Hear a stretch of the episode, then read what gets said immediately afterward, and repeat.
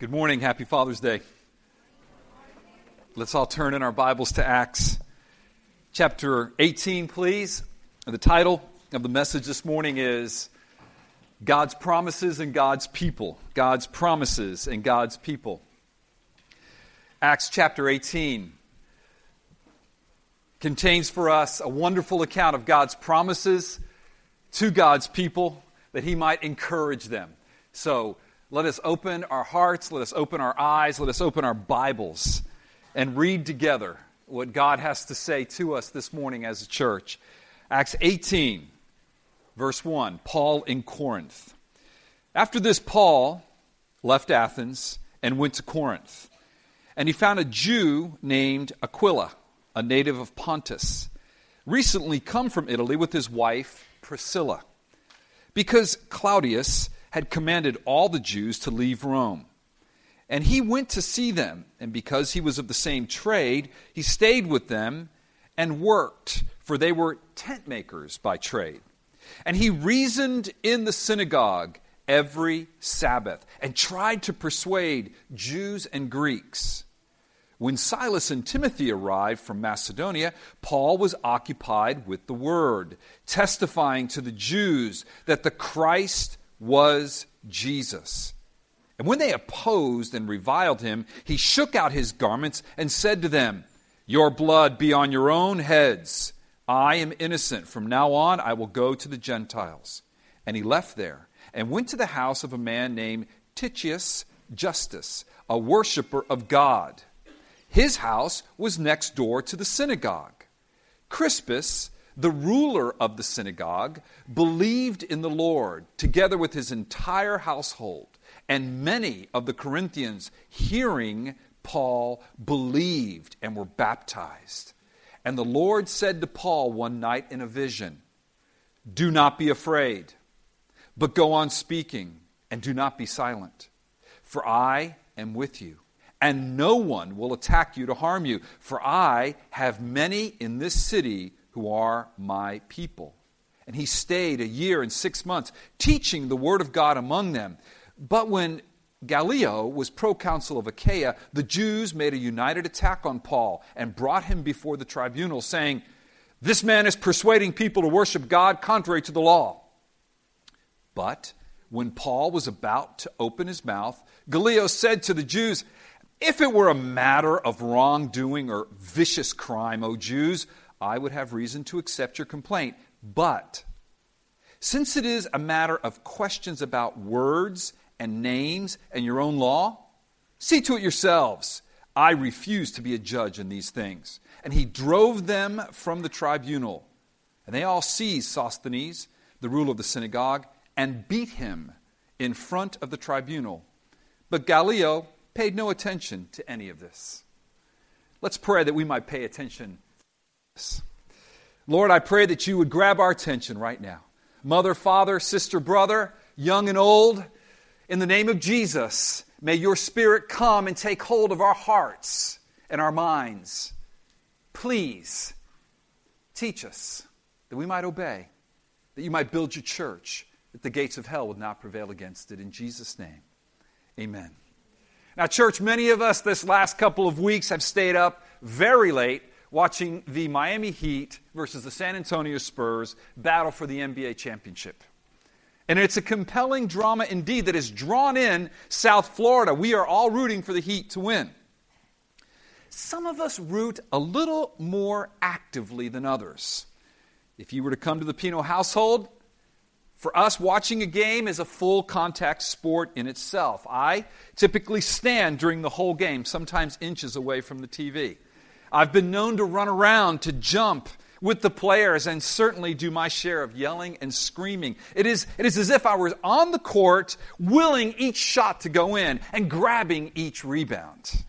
But the reality is, no matter how active I may be in watching the game, I still remain just a spectator and not a participant. I may feel the wins and the losses deeply, and that's a topic for another discussion and even take them personally. But I don't. I really can't feel them like the players, like LeBron James, Dwyane Wade, or my fellow Gator, Mike Miller. I, after all, am only a spectator, not a participant. Players in the game dedicate all their time and talents to the game. While I may be there with them on game night, cheering them on, depending on how late the game is, I am not with them in the gym every day working out for hours, nor am I with them on the practice floor doing, doing shooting drills, nor am I in the film room preparing for the next game. No, I just show up on game night and watch. See, that's the difference between a spectator and a participant. As a spectator, I invest maybe three hours every other night to watch the game. As a participant, I invest my life to play the game. Here's the connection to the text the risen Lord Jesus calls us to be participants and not spectators in his mission of making disciples who form churches that declare and demonstrate the glory of Jesus Christ to our communities. Friends, he calls us to give more than just three hours every Sunday to him. He calls us to give our lives to him and his mission. Are you a spectator or are you a participant in God's mission? See, spectators don't own God's mission. It's not really a priority to their lives. Participants own it, they live for it, they dedicate their lives to it. It's the number one thing for them. Spectators are often satisfied with just consuming ministry. Participants consume ministry in order to then produce ministry that furthers the mission. Spectators believe that they advance the mission while remaining in their seats. Participants believe they advance the mission by getting out of their seats and into the streets of life with God's Word, God's Spirit. So, friends, what moves us off the couch into the game? What moves us from being primarily spectators to participants in God's mission to call a people for his own possession from among our family, our friends, our coworkers, our neighbors here in South Florida? How do we move from spectating to participating in Christ's stated mission to build his church? Our text gives us the answer. It's found in God's promises, articulated by the risen Lord Jesus Christ to Paul in first century Corinth, and it comes reverberating down through the ages to us in 21st century Corinth. That is South Florida. Here it is. Here's the answer. Here's the main point of this sermon, of this text God's promises. God's promises move God's people to participate in his mission. God's promises move God's people to participate in his mission. The same risen Lord Jesus who spoke these promises to Paul speaks them to us this morning to move, motivate, propel, and fuel us to participate in his mission. Is your tank low on fuel this morning? Do you find yourself lately doing more spectating than participating in the mission Jesus has given us? Maybe for some of us, it is because we are just overwhelmed with life. For others of us, maybe we have our priorities mixed up. Others still may be engaging in sin that has effectively sidelined them. Oh, friends, whether it's exhaustion, whether it's distraction, whether it's shame or guilt, God is not done with you, with us. He loves you. He loves us. Despite what's going on in our lives, He is speaking to us, to you and me this morning. He's reminding us that He gives us the strength, that His mission that Jesus might be the first priority in our lives. That He's washed us. He's washed us clean of our sin. He's washed it away by the gospel of Jesus Christ so that He wants to then fill our tanks up with the fuel to fulfill the mission. He's calling us all to get back in the game. Or perhaps for some, to get in the game for the first time. Friends, He's doing that through the promises that we're going to look at in a moment. The promises of our great God given through Jesus Christ, our risen and reigning Savior, who is actively building his church right now, right here at Palm Vista Community Church. So let's look at these promises. Point one God's promises. God's promises. See, the risen Lord Jesus spoke promises to the Apostle Paul in Acts 18, verses 9 and 10. And look at that right now. Open your Bible. Get, put your fingers on Acts 18, 9 and 10. This is what this sermon revolves around. This is what God is saying to you and me this morning. Acts 18, 9. And the Lord said to Paul one night in a vision, Do not be afraid, but go on speaking and do not be silent. For I am with you and no one will attack you to harm you, for I have many people, many in this city who are my people. Isn't it interesting? One notes here that before giving the promises in verse 10, God, the risen Lord Jesus, gives Paul some admonitions in verse 9. What are they? They're for Paul to not be afraid. They're for Paul to keep on speaking, and they're for Paul to not be silent. So we have to ask ourselves a question what was Paul's circumstance in Corinth that Jesus had to come and first say to Paul before he gives the promises, Don't be afraid, don't be silent, keep on speaking? What were his circumstances? And do those circumstances reflect ours today in Miami or South Florida? Is Paul's situation similar to our situation today? Well, let's take a look. Look at verse 1. We know from verse 1 that the Apostle Paul traveled the 50 or so miles from Athens to Corinth.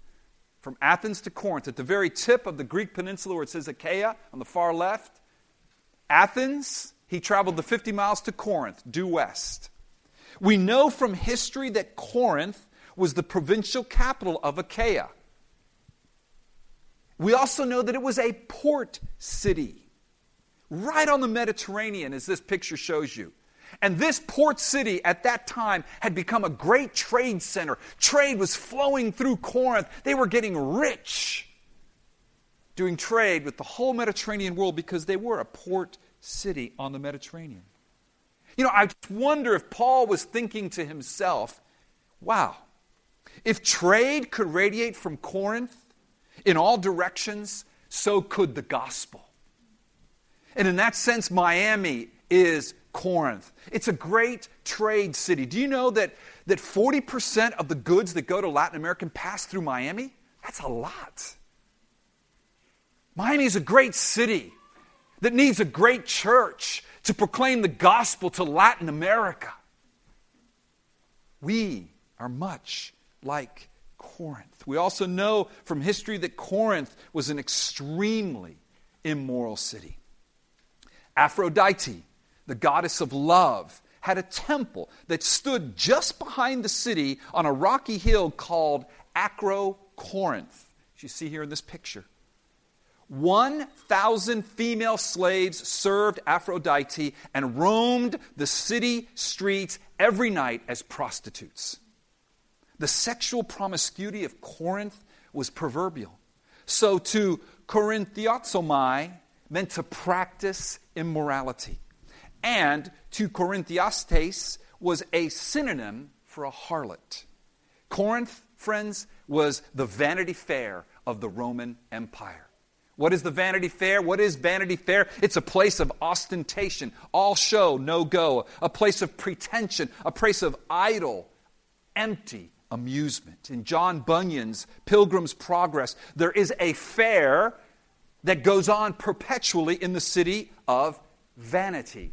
Vanity Fair. And this fair symbolizes worldly glitz, bling, characterizing a vain and frivolous lifestyle, especially in large cities. Friends, Miami, South Florida is Corinth. We are known for South Beach, the modern day version of Vanity Fair. A fair that goes on perpetually in the town of Vanity.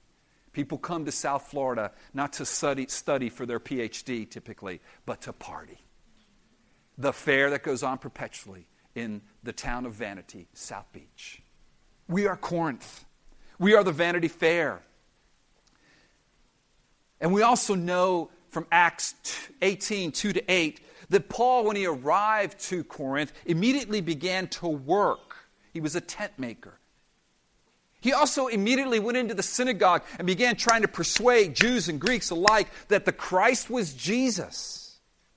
And though many Greeks believed, as we see in verse 8, many, many of the Jews did not. They opposed Paul in verse 6, we see they reviled Paul, they cursed Paul. It was so bad that he left the synagogue, shook his garments out, and says, I fulfilled my requirement now biblically to preach to you. You have rejected and reviled not me, but God, but Jesus Christ. And he went to, next door to the synagogue into a Greek man's house who became a believer, guy named Just, Titius Justus.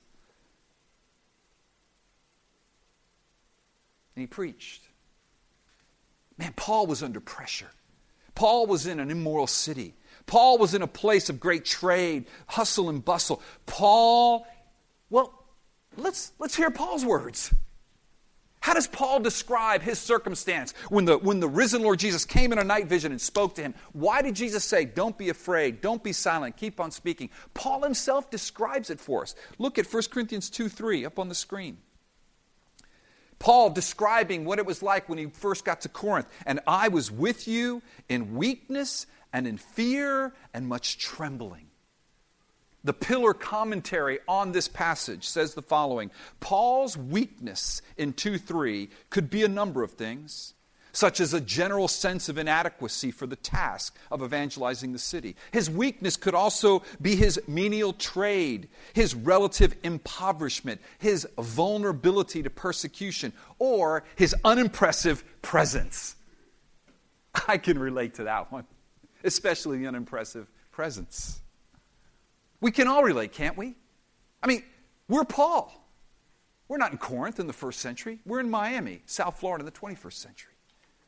We, we can all be tempted to say little or nothing about Jesus because we look at those around us, we look at our impressive cities, and then we look at ourselves and we are a little intimidated, a little afraid of being ridiculed, ignored, or marginalized if we speak up. And thus, and thus, it could just be easier for us to just sit on the couch, get out of the game, and remain silent. It is in this context it is in this frame of mind for Paul that the risen Lord Jesus comes to him. And he says to him, he gives to him these promises. He gives to him these words of assurance to Paul's fearful heart. And he gives them to our fearful heart, to our discouraged heart, to our intimidated hearts. See, in the midst of this proud, prosperous, immoral, and hard city, the risen Lord Jesus spoke to Paul promises promises that gave him confidence to participate in the mission. May the Lord give you confidence right now, friend, to participate in his mission as you hear these same promises from the same risen and reigning Lord Jesus. Promise number one Jesus assures us of his presence. 1a. Jesus assures us of his presence. The first ground for Paul's confidence and ours is Jesus' assurance that he's with us. Look at verse 10a, please. Verse 10a. For I am with you. Jesus assures Paul with this promise Paul, I'm with you. This is the same assurance that God gave his prophets down through the centuries, men like Jeremiah, whom God called to preach his word into hostile environments, hostile people. Jesus spoke this assurance to his disciples when he first gave them the mission. Remember, way back in Matthew 28, verses 19 and 20, Matthew 28, 19 and 20, Jesus speaks this to his disciples Go, therefore, and make disciples of all the nations, baptizing them in the name of the Father and the Son and the Holy Spirit teaching them to observe all that I have commanded you. And behold, I am with you always, even to the end of the age. Jesus spoke this to his disciples in Acts 1 8 when he promised them the Holy Spirit. The Holy Spirit is, in effect, God with us. He's the one with us right now. Acts 1 8, but you will receive power when the Holy Spirit has come upon you, and you will be my witnesses in Jerusalem and in all Judea and Samaria and to the end of the earth. Brothers and sisters, we have Jesus' assurance that He is with us right here, right now. God is with us by the Holy Spirit. But He's also with us at work tomorrow when we decide to speak out in His name in a kind, thoughtful, yet courageous manner. He's with us in our neighborhoods this afternoon or this week when we reach out with gospel kindness. He's with us in the town square in the town of Miami Lakes or whatever community you're in when you volunteer for the common good of that community. Jesus is with us through the Holy Spirit who indwells us to the end of the age. When I read this, I think of my friend Richard Morla. Jesus was with Richard Morla when it occurred to him to buy a small little replacement palm tree for his neighbor because the neighbor had lost their lovely palm tree that they were so infatuated with. So Richard buys it, leaves it anonymously on his neighbor's doorstep, and then Richard receives the following text from his neighbor. Text from the neighbor to Richard What a neighbor you are. My wife says thanks so much for the palm tree, and that goes for me too. Richard's return text Welcome.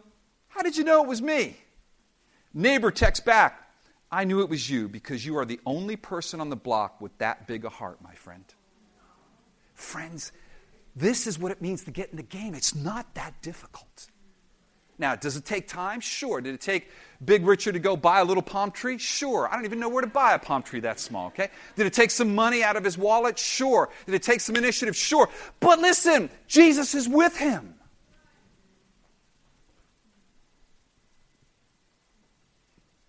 Promise number two Jesus will protect us. 1b. Jesus assures us. He assured Paul of his protection. He said to Paul in 10b, No one will attack you to harm you. See, no one would attack Paul to harm Paul in Corinth because Jesus would not allow it in this case. But if you've been following Acts, Jesus certainly allowed it in other cases. Jesus allowed Paul to be hit with rocks to where people thought he was dead. People allowed Paul to be beaten with rods, even though he was a Roman citizen. But in this case, Jesus said, I'm not going to allow it. In this case, I'm going to protect you. Now, this brings us to a very important point. He assures us our protection. In fact, in fact that, is, that protection we see right in the text. Remember that I read this portion in verse 12? They go before Gallio, the proconsul, the leader of that world. The Jews want Paul to be brought up on, on charges and killed because Paul was introducing a foreign God. And Gallio said, No, he's not. He's not introducing a foreign God. Remember, in the Roman Empire, you could not just pick a God out of your pocket and introduce him, it had to be approved by everybody. And if you did introduce a foreign God without approval, you could be killed. It was a capital punishment. So the Jews were trying to get Paul killed. And, the, and Gallio said, No, no, no, no. This isn't a foreign God. This is your God. Jews, this is your religion, which, by the way, had been approved by the Roman Empire. It was a, an approved religion. So this is a squabble amongst you guys. I'm not going to get involved in it. Bye. Get out of here. Very important point, by the way. Very important point. Because this cemented what began in Athens. Remember in Athens, they accused Paul of introducing foreign deities. In Athens, Paul won the right to preach the resurrection and preach Jesus Christ as this unknown God that they were worshiping. So basically, he won the right to preach Jesus. Here, that right is cemented. Gallo, Gallio says, you know what? This whole thing with Christianity is not a new religion. It is part of the Jewish religion. He's right. Old Testament, New Testament, they're together. It's the completion of the Jewish religion. It is Jesus the Messiah. And with that ruling, with that precedent, Christianity was able to be preached everywhere in the Roman Empire, not as a new religion, but as one that had been approved under Judaism. Huge victory. But here's the point, friends Jesus will protect us. Nothing can happen to us that He does not allow for His glory and our good. And we know from Scripture that sometimes He's going to allow us to be beaten, if not physically, then emotionally or mentally. Our reputations may take a beating. But whatever he allows is for his glory and our good, and that's the promise. He will protect us. How do I know that? Because of Romans 8:28. Romans 8:28, a classic text here. In fact, Romans 8 from verse 28 all the way to the end of the chapter is classic. Read it later. But 828 and we know that for those who love God, all things work together for good, for those who are called according to his purpose. What is God's purpose? His purpose is his glory. His purpose is that you and I, that you and I would reflect the image of Jesus. And because that's his purpose, sometimes he allows difficulty. He allows beatings. He allows sufferings because his greatest good isn't my comfort, but his glory, and that he would make me into the image of Christ. And ultimately, that's my greatest good. And so, therefore, God promises to protect us according to His purpose, and we could trust Him. Third promise 1c Jesus assures us that He has more people in this city. Jesus assures us that He has more people in this city. It's a great promise. It's a great promise. This is another ground for Paul's confidence and ours. It's this promise that there are many more who will become believers and show themselves, both Jews and Gentiles, to be the people of God. In fact, in verse 11, that promise was so powerful that we find that Paul stays in Corinth another year and six months. The risen Lord, he makes this promise. He declares to Paul that he has many people in the city.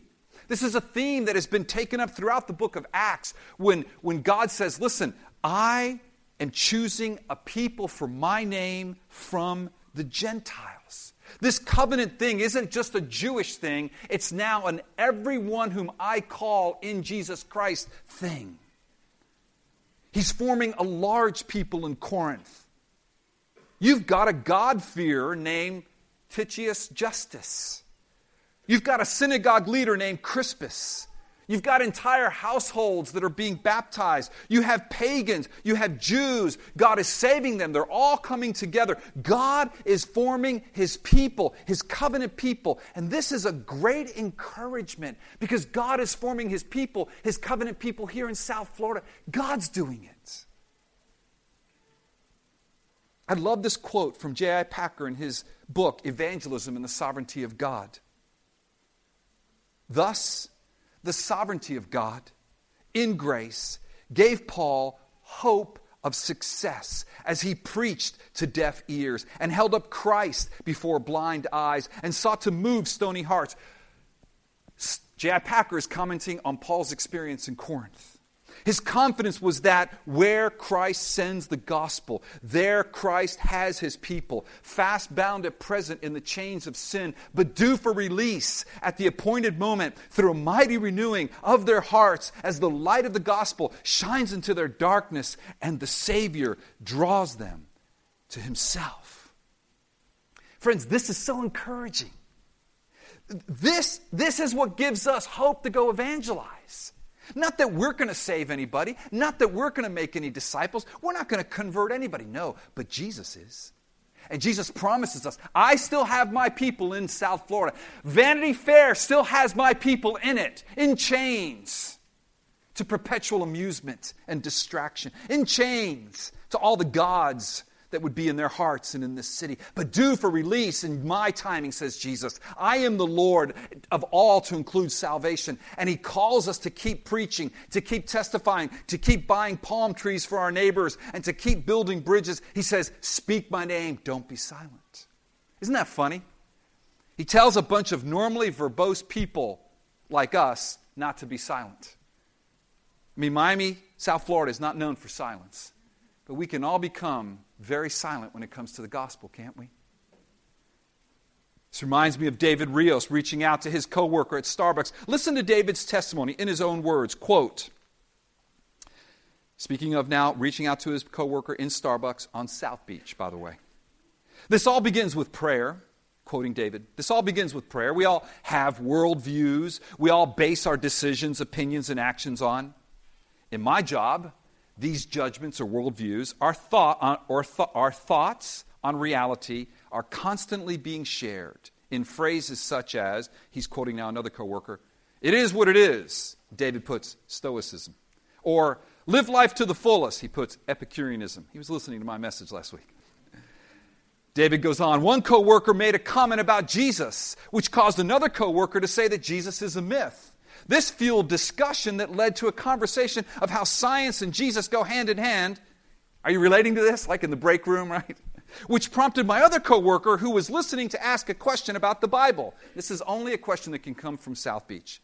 If God made us naked, why do we have to cover up?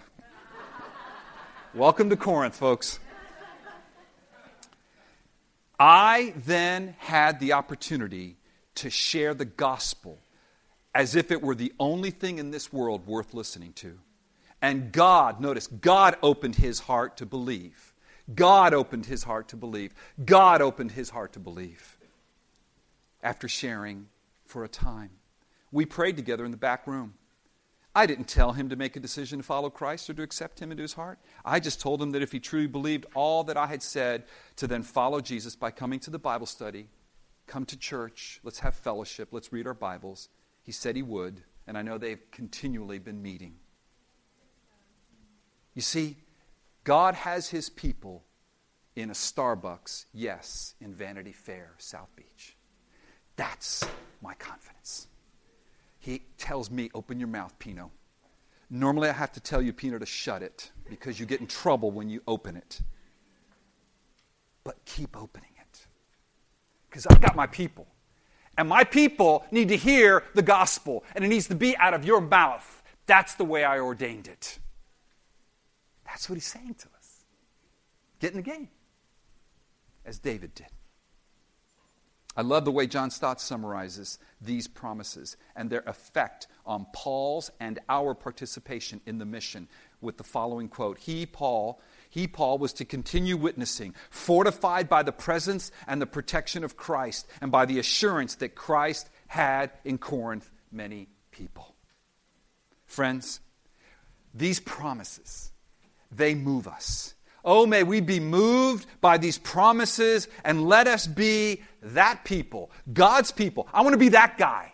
I want to be those people who participate, point two, in God's mission. God's people participate in God's mission. This is the result of the promises. It, they, they propel us, they fuel us, they move us off the couch into the game. They move us from being an observer to a participant. God's people, all participating in the mission from a powerful, they form a powerful strategic partnership through which the risen Lord Jesus builds his church. That's how he's going to build the church through each one of us, you, me, not just the pastors, not just the community group leaders, you. We each have a role to play in the team, in the mission. Every member, a gospel minister. So, so how do we participate? That's a great question. How do we participate? Well, this text gives us some ways we can participate. It's not an exhaustive list, but it's a helpful list. Number one, you know how you would participate? By giving of your money. We read in this text here that Paul was able to devote himself full time to the ministry of the word once Silas and Timothy arrived from Macedonia. Look at verse 5. Look at verse 5.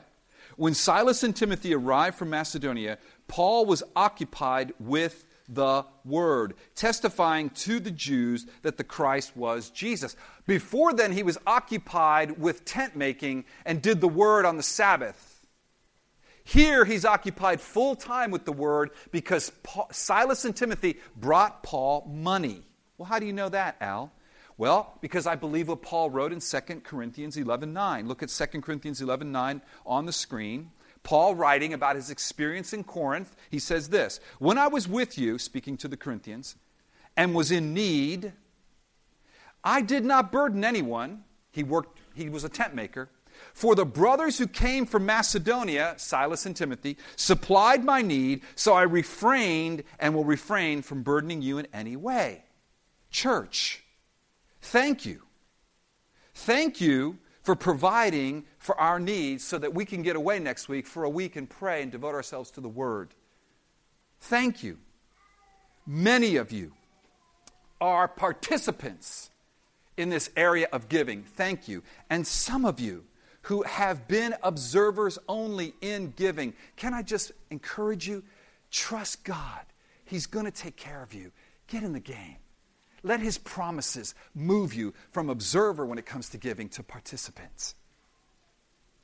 How else can you participate in the mission? Well, like Aquila and Priscilla, you can make disciples of one another. Now, if you look at verse 2 and 3, we read that Priscilla and Aquila were fellow Jews. They were also tent makers. They had been living in Rome and they were expelled from Rome by Claudius, and they were now living in Corinth, and that's where Paul met them. We also read in verse 18 that they were key participants in the mission. They became Paul's traveling partners. Look at verse 18. And after this, Paul stayed many days longer in Corinth, and then took leave of the brothers and set sail for Syria, and with him Priscilla and Aquila. They end up landing in Ephesus, and they stay in Ephesus. And in Ephesus, Priscilla and Aquila meet a disciple by the name of Apollos. Look at verse 26. Jump down to verse 26 speaking of Apollos. And he, Apollos, began to speak boldly in the synagogue. But when Priscilla and Aquila heard him, they took him and explained to him the way of God more accurately. They, they heard Apollos, they realized he was anointed, he was a Christian, but that he didn't quite know the way of God accurately. So they took him aside privately and they taught him. They became key participants in the mission by getting off the couch as observers. Wow, Apollos is gifted. Wow, Apollos can really preach. Wow, that boy can preach. I love his illustrations. I love the way he brings home a point. And he does know Jesus. I mean, you, you could build around this guy. But you know what? He's missing some things. No time to go into what he's missing. Talk to me privately about that later. So we're going to take him aside privately and instruct him. We're going to get off the couch as observers and listeners only and get into the game as participants. We're going to spend our time helping this powerfully gifted man learn the way of the Lord in a more accurate fashion and look at the fruit of what their labors did. Jump down to the very last two verses of the text 27. Acts 18 27. And when he, Apollos, wished to cross to Achaia, the brothers encouraged him and wrote to the disciples to welcome him. When he arrived, so he's crossing over from Asia, Ephesus, over to Achaia, Corinth, in Greece. So when he arrived, he greatly helped. You see that at the end of verse 21, 27. He greatly helped those who through grace had believed, for he powerfully refuted the Jews in public, showing by the scriptures that the Christ was Jesus. This is exactly what was said of Paul in Corinth earlier. Paul showed that the Christ was Jesus. Now, Apollos, years later, because he'd been discipled by many, to include Aquila and Priscilla, regular church members, God then used him powerfully, because he did have a gift, to publicly refute the Jews and to say that the Christ was Jesus. Oh, we need Priscilla and Aquila's in the church today. You who invest in discipling one another there are many of you who do this. I, I, think of Zeke with the worship team. I think of how they're having Bible studies together. I know he's working with these young men. My son would be one of them. I know Alex is involved. There's much of it going on, but one that I know personally and up front and close is Sergio Mora with his coworker Mark Chang. For months now, Sergio, maybe years, Sergio's been sharing with Mark at work. They were coworkers. God then wonderfully saved Mark. I think Sergio was a key part of that. God, he just opened his mouth. God did the saving. Sergio was doing a lot of the talking, as were other people. And then Mark became a member, was baptized at our church, Sovereign Grace Church Miami, because he lives down in that area in Westchester. And Mark and Sergio keep talking. Eh, Mark is like an Apollos in a way. He's a, if you met Mark, he's a, he's, a, he's a wheeler dealer. It's what he did before he got saved, which was not too long ago. And, uh, and he's just got that way to just kind of hustle people. And now it's for a good purpose. But sometimes he needs to be taught the way of the Lord more accurately. And they're still talking. So Sergio will take time. He said, Come over to my house Friday night. I'm tired. I'm dog tired. I've seen Sergio on Friday nights after a week. He's tired, okay? He said, Come on over to the house. Let's talk. Let me show you the way of the Lord more accurately. And recently, Mark gave him a beautiful card. You are, quoting, you are a true man of God. Thank you for never giving up on me and showing me the way to Christ. You have truly given me guidance that I never had. I will always look at you as the teacher I never had. We all need teachers, young and old. Will you be an Aquila, a Priscilla, a Sergio? Will you take the it's going to cost you some time. You got to get off the couch. Put the bag of potato chips away. Get in the gym. It's not going to be easy. It's going to frustrate you at times because you're going to be dealing with knuckleheads like me. But oh, the fruit. Oh, the legacy. And oh, the mission being accomplished. God, God is calling us to get into the game. That's how the mission was advanced by Aquila's and Priscilla's getting in the game. Friends, God's calling us to participate in the mission by proclaiming Jesus accurately to both believers and unbelievers. Here's the appeal, friends. This is God's burden for you this morning. It is that the precious promises of God, the promises of our risen Lord and Savior, Jesus Christ, move us to be participants. Listen, the promise that we are justified by faith alone in Christ alone, through the grace of God alone, moves us. The promise that Jesus is with us the promise that Jesus protects us, and the promise that Jesus has more people in this city, that encourages us to get back into the game, or for some of you to join the game for the very first time to proclaim Jesus. Oh Lord, we ask you for that. We ask you for that. It's so easy to sit on the couch and eat the potato chips. It's so easy to watch LeBron shoot the jump shot if I'm on his team and just passively watch. But God's saying, no, there are some spiritual LeBrons. There are some Apolloses that I'm using in particular. Maybe I'm one of those on Sunday mornings. And please don't be impressed. There's nothing impressive here. God's the one that's impressive. But God has a jump shot for you to shoot. And if you don't shoot it, we lose. LeBron alone cannot beat the Spurs. Every one of us has a job, has a role, has a ministry. God's put it on your heart. And Jesus wants us to move from being spectators to participants, to do the small things like like Richard Morla did for his neighbor, or David Rios and Sergio Mora did in reaching out to their coworkers, or, or Marcos Gonzalez does when he invites his neighbor over for a barbecue after spending all day helping the neighbor move in, and the neighbor's still there late into the night when I come over to watch the Heat game. Or Sean Worley inviting his coworker to church. Happens so many times, so many coworkers. And just sharing his priority in life. Or Jessica Firmesa, a nurse in our midst, whose own mother has been wrestling through health issues, just ongoingly inviting her fellow nurses to the church. And they come in in streams. I love it. Or John Neal's heart for prison ministry, fueled by the fact that one of his childhood friends went to prison and John never visited him in prison. And when the friend got out, the friend said, Prison ministry changed my life in there. Why didn't you visit me, John? And John, under conviction today, wants to get involved. It's that simple. God's leading isn't some mystical voice that comes out of the heavens. It's real life situations like I just described to you. I could go on literally for hours, the numerous examples of folks at Palm Vista who, fueled by Jesus' promises, fulfilled Jesus' mission to make disciples by proclaiming his truth to others through normal, everyday relationships and situations. Friends, the risen Lord, he's calling us. He's calling us all to be participants. What does that mean for you? What does it mean for you? Be specific. Ask God right now. For some of you, it means getting back into the game. We've all allowed unbelief to tempt us to stop speaking. I include myself there. I'm the first one in line. Shame on me. I'm the pastor. I should be modeling this. Trying to get back in the game. I was in the middle of preparing my sermon yesterday. I had been, I've been trying to get back involved with Miami, the town of Miami Lakes. I mean, one of our members is the vice mayor. Duh. There's a word from God. Captain Obvious. And so I'm like, I, am not done with this sermon. But I know at 1.30 there's a town hall meeting because we're up for like small town in America. And it's in Denver and there's going to do a simulcast at 1.30 right here at the new town hall.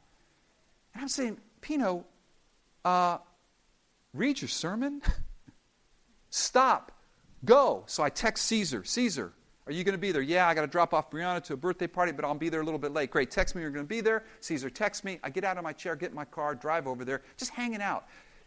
Guys, some of you have the gift of hanging out. That's participating in the mission if you hang out with a purpose. Met, met one lady and she's someone who's involved in the town. Her son's going to FSU. I texted Kalen, hey, what dorm were you in at FSU? Apparently, he doesn't have my number in his phone. Who's this? so he told me which dorm, and you know, I'm trying to enter. So I'm just, I'm just making conversation. I'm just doing the normal things of life, guys. But I got to get in the game. I had to get out of my off, off of my chair, out of my office, into my car. It was hot yesterday, wasn't it? And drive over to the town hall. It's that simple. Will you do that? Will you hear the Lord speak his promises to you? To your afraid, discouraged, angry, maybe some of you angry hearts. He's saying to all of us, Go on speaking, Al. Don't be silent, Al. I am with you, Al. No one will attack you to harm you, Al. I've got many in my city in Vanity Fair, Al, that I'm still calling.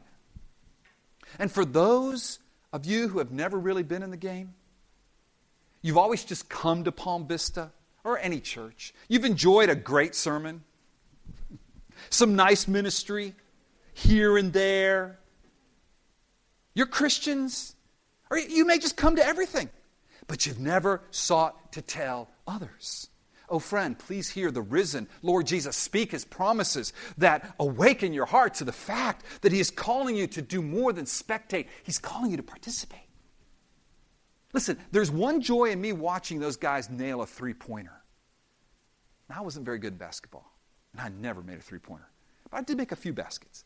It's another level when you're the guy making it, and you hear the crowd, and you look at your teammates, and after the game, they say, Good job. And, and one day after the game, we're going to be in heaven. And I believe we're going to know each other. We're going to know that we labored together at Palm Vista. We're going to be in a circle, and we're going to be saying with something that really matters, unlike these games, although I enjoy them.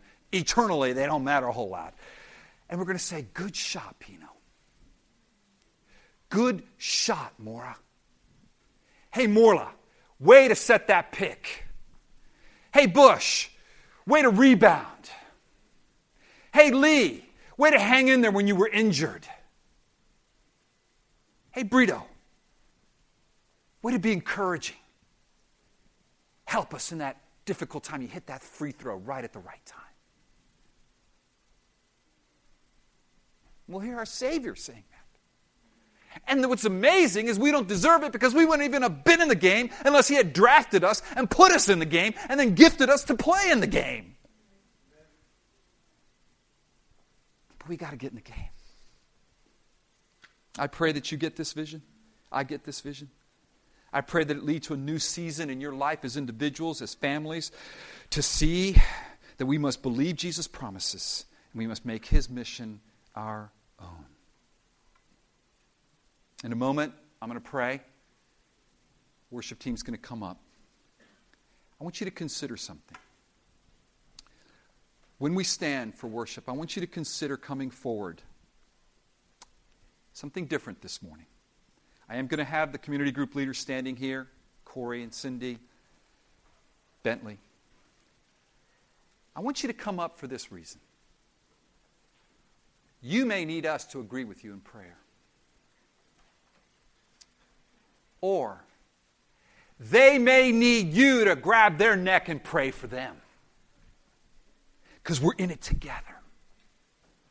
You know, when they get in these huddles there in the basketball right before the game and they're jumping up and down, they're saying, one, two, three, heat. My favorite is one, one, two, three, heatles. Well, we're not saying one, two, three, heat or heatles. We're saying, Lord Jesus, help us all. So you, you consider coming forward while we're singing. God wants every member to be a gospel minister, not just the community group leaders, not just the worship leaders, certainly not just the pastors. Jesus doesn't want us standing around watching the spiritual LeBrons shoot jumpers. He has given us all jumpers. And He wants us to shoot them so that we might win, play our role. We must get in the game by faith. Let's pray. Worship team, please come up.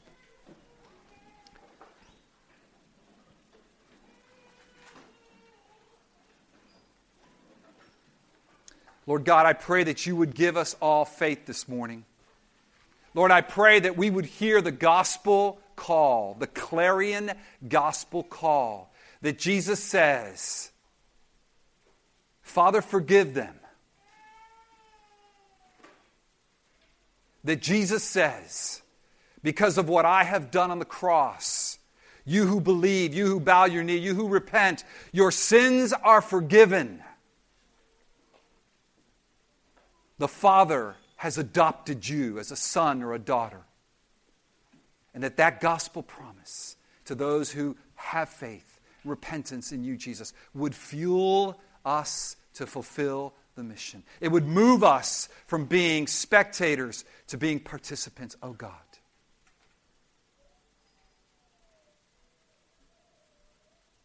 Pray this with all my heart. In Jesus' name, amen.